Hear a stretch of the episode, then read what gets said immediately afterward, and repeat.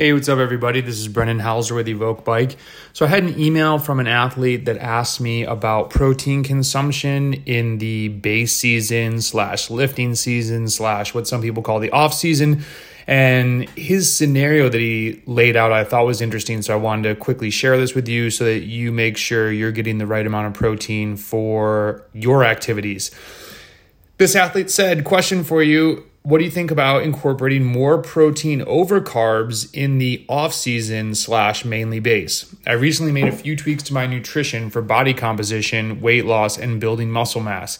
I'm starting my day with a whey shake and not having carbs for breakfast or before bed, but only on days when I'm not riding. One thing I noticed in the first week is this tired feeling that lingers throughout the day. Could my body be going through a withdrawal of some sort? For example, I still have oats for breakfast, but it's closer to 9 or 10 a.m., two hours after my shake, and plenty of carbs during the day, but it's focused from 11 to 5 p.m.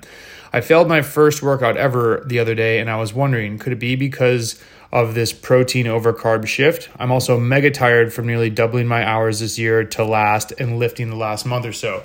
So I don't truly look at this as a failure, but rather as a note to take, enjoy some time off, reset, and then get back after it. But the biggest question what do you think about this protein over carbs priority shift during base? So, a lot of people know that I'm very pro carb, carb loading. Carbs are a massive energy source for endurance athletes, but I'm also very pro protein. I mean, you need to eat protein, whether you're a carnivore, whether you are vegan, whatever type of athlete you are, we are shredding our bodies and you need to eat the macro that helps us to rebuild do I think that you should shift to more protein over carbs when lifting? No, but I think you might need maybe a little bit more, or when you eat the protein, timed better when you're lifting. And this really, I mean, we could go so in the weeds on this because people lift at different times. Uh, people lift in relation to when they ride at different times, and people are lifting different amounts of weight when I, so speaking as N of one, since I lift heavy in the gym and then usually ride afterwards, I'll have like a peanut butter sandwich right after the gym. And it usually ends up that there's like two to three hours between when I finish lifting and start riding. So I don't eat a huge meal, but usually I just sense that I'm hungrier for a protein type food on days that I lift, but sometimes it's on days that I have a big ride. You know, it's like I kind of crave some chicken or I look at a salad and I crave a bunch of chickpeas on it, or I just crave something of more substance. So I don't want to say that you want to just focus on more protein, but more dial in how much do you actually need to be getting. There are wide, varied recommendations from the endurance sports community. So I'm not even going to put a number per of grams per kilogram out there. You got to do your own research on that. I know that from and and what was it five years ago they were telling us you could only absorb 20 grams of protein within an hour and now it's 30 grams of protein. I think you need to listen to your body. I think you need to ask yourself hey am i having two times during the day where i'm getting a, a big i guess i'll call a big block a large amount of protein? If you had two 30 gram servings of protein even vegans i mean they get a ton of protein from certain vegetables that they eat. You're going to get protein but i really do think you should have two focused meals where it's like, hey, I'm getting a lot of it right now. Um, my other comment to him was we know that carbs are the fastest energy source and extremely important for us.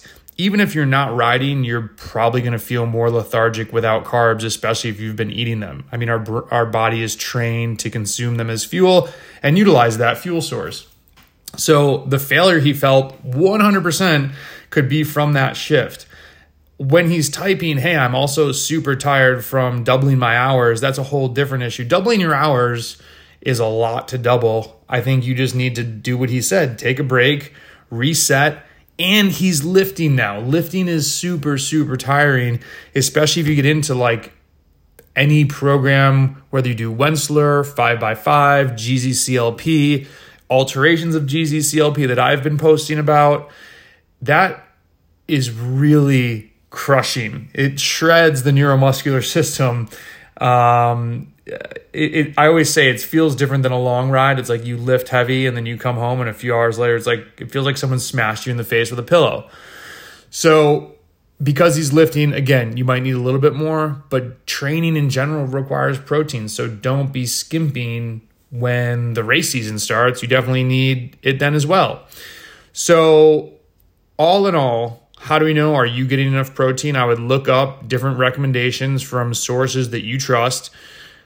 Look at your foods, do a food journal, see if you're getting in the ballpark, and ask yourself, Am I hungry for more protein? I think listening to the body is a very effective tool.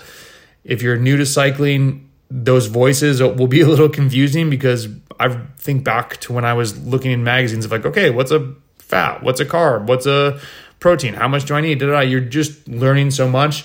Just take notes. You'll learn as you go. This is a journey. I know a lot of people out there want to know everything possible in the first year.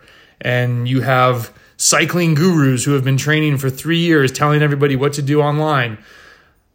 I've been doing this for a long time and I have a ton to learn. So just have that mindset. You will continue to get better and you will get, I mean, nutrition is such a, I think, one of the hardest things for all of us to tackle because it is so dense. So make sure you're getting enough all year round. And that's it. Good luck with your training. See ya.